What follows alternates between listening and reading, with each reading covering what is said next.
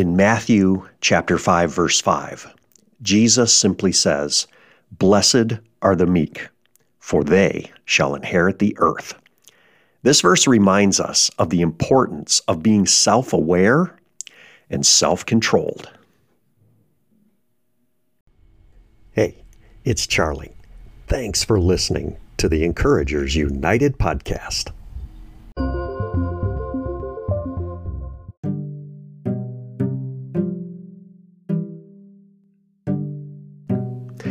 Welcome to another episode of the Encouragers United podcast, where I, Charlie Grimes, share my teaching and inspiration from the Bible and from other life experiences to help you live a more positive life, especially if you are a leader, if you are an influencer in someone else's life.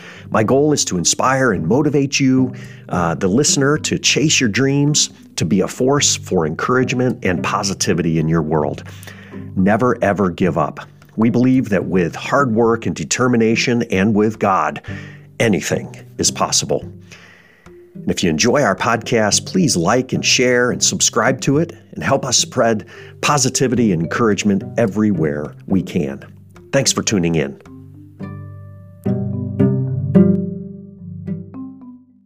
To be meek is to have a humble and gentle spirit submitted to God.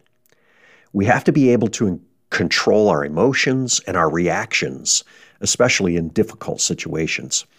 It's easy to let our emotions take over, leading us to say or do things that we're going to later regret.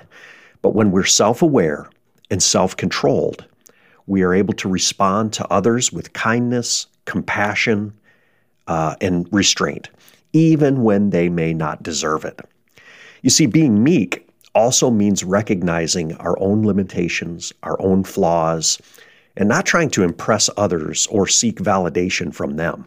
Instead, we trust in God and His plan for our life, and we focus on becoming the best versions of ourselves that we can be. We're called by Jesus here to be meek, but not weak. Being meek doesn't mean that we allow others to take advantage of us or with, that we don't stand up for what is right. It means that we're strong enough to control our emotions and reactions and to respond to others with love and compassion, just like Jesus would. Let us strive to be self aware and self controlled, putting our trust in God and His plan for our life. Enjoy this section of my sermon on the Beatitudes. The following is a short sermon clip from a message that I recently preached at Walnut Creek Mennonite Church in beautiful Holmes County, Ohio. For more information about the church and our ministry, please feel free to search for us on Facebook or Instagram or go to our website, wcmenn.org.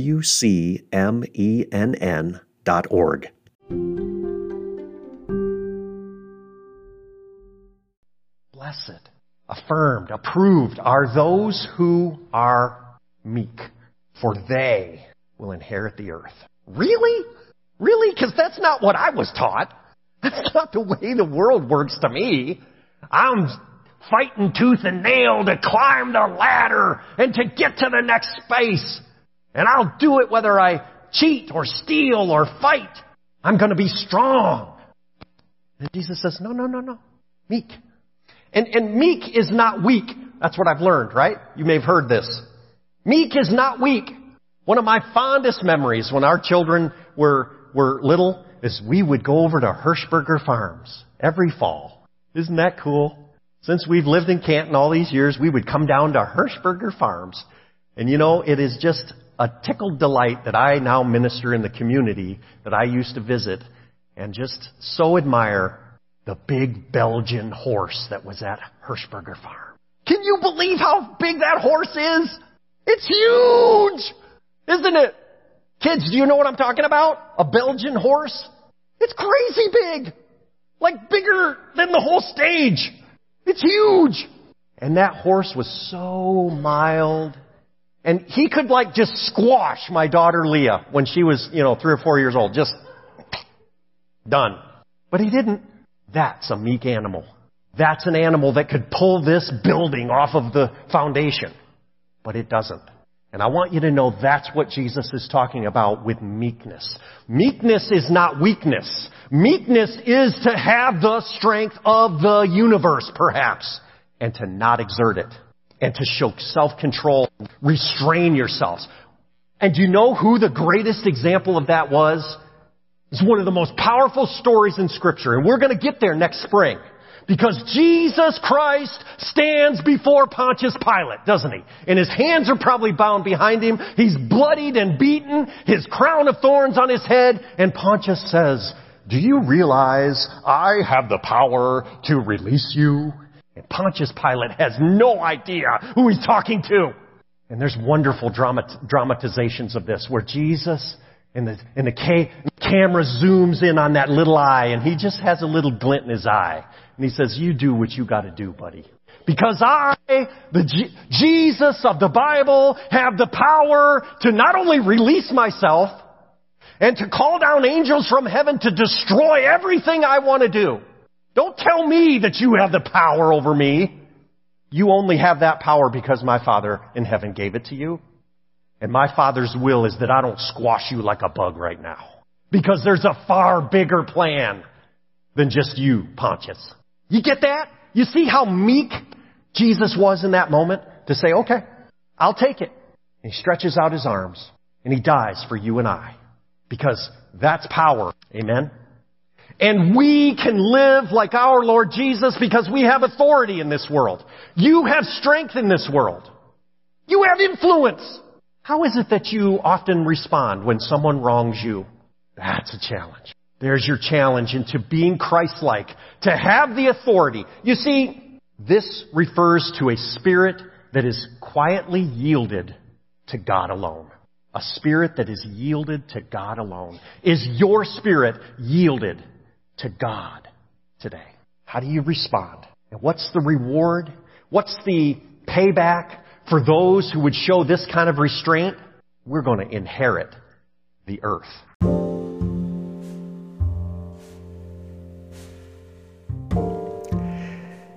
I wanted to share just one more little bit of scripture with you that I think applies very well to what we're talking about here with meekness. It's actually uh, found in the book of Luke, chapter 14. It's a little section, uh, verses 7 through 10. I want to read it for you and then just give you some comments. But follow along with Jesus' teaching here on being humble because uh, hum- humility and meekness are, are quite related. And so, listen to this parable that Jesus gives as he's teaching us to be self aware and self controlled. Verse 7, it says, He told a parable to those who were invited to this big party when he noticed how they would choose the best places to sit for themselves. When you are invited by someone to a wedding banquet, don't sit in the place of honor, because a more distinguished person than you may come and they have been invited by your host. The one who invited both of you may come to you and say, Give your place to this man. And then in humiliation, you'll proceed to take the next lowest place. But when you are invited, go and sit in the lowest place, so that when the one who invited you comes, he can say to you, Friend, Move up higher, and you will then be honored in the presence of all the other guests. For everyone who exalts himself will be humbled, but the one who humbles himself will be exalted. And I just love that. I love this concept that we would be aware of, of ourselves enough to be meek and to be humble. In every situation, to apply this principle to not take the place of honor first, but to take a place that's more modest, to take a place that's more humble. I hope this encourages you today that this is the way of Jesus. Jesus, in this huge way, sort of takes the place of, of us, right? He was born in a very humble place. He grew up in a very humble uh, upbringing. You know, he worked hard, his whole life as a as a laborer. He comes to us even in our hearts and he's not dominant. He's not overbearing. You know, he doesn't exalt himself even right to the very end. I love the story of how he lived this way uh, in almost every situation. And I just want to encourage you today that I think we can live this way as well. And what effect would that have on the world around us? Right? Because the world's way is to take and to, you know, gather and grab for everything that we can get. Like the world's way is to sit in that most honorable place and make somebody move me. Well, it's kind of humiliating when that happens, right? So Jesus is simply saying, what if you were to take the lower place and be asked to move to the place of honor? You've earned it. In essence, right? You are asked by the host to move to a more prominent place. That's a way better situation than being asked to move down uh, to a place in the back row. I want you to be encouraged today that if we live this way, we're going to we're going to shake up our world. This is not what the world expects. And so I hope it encourages you today.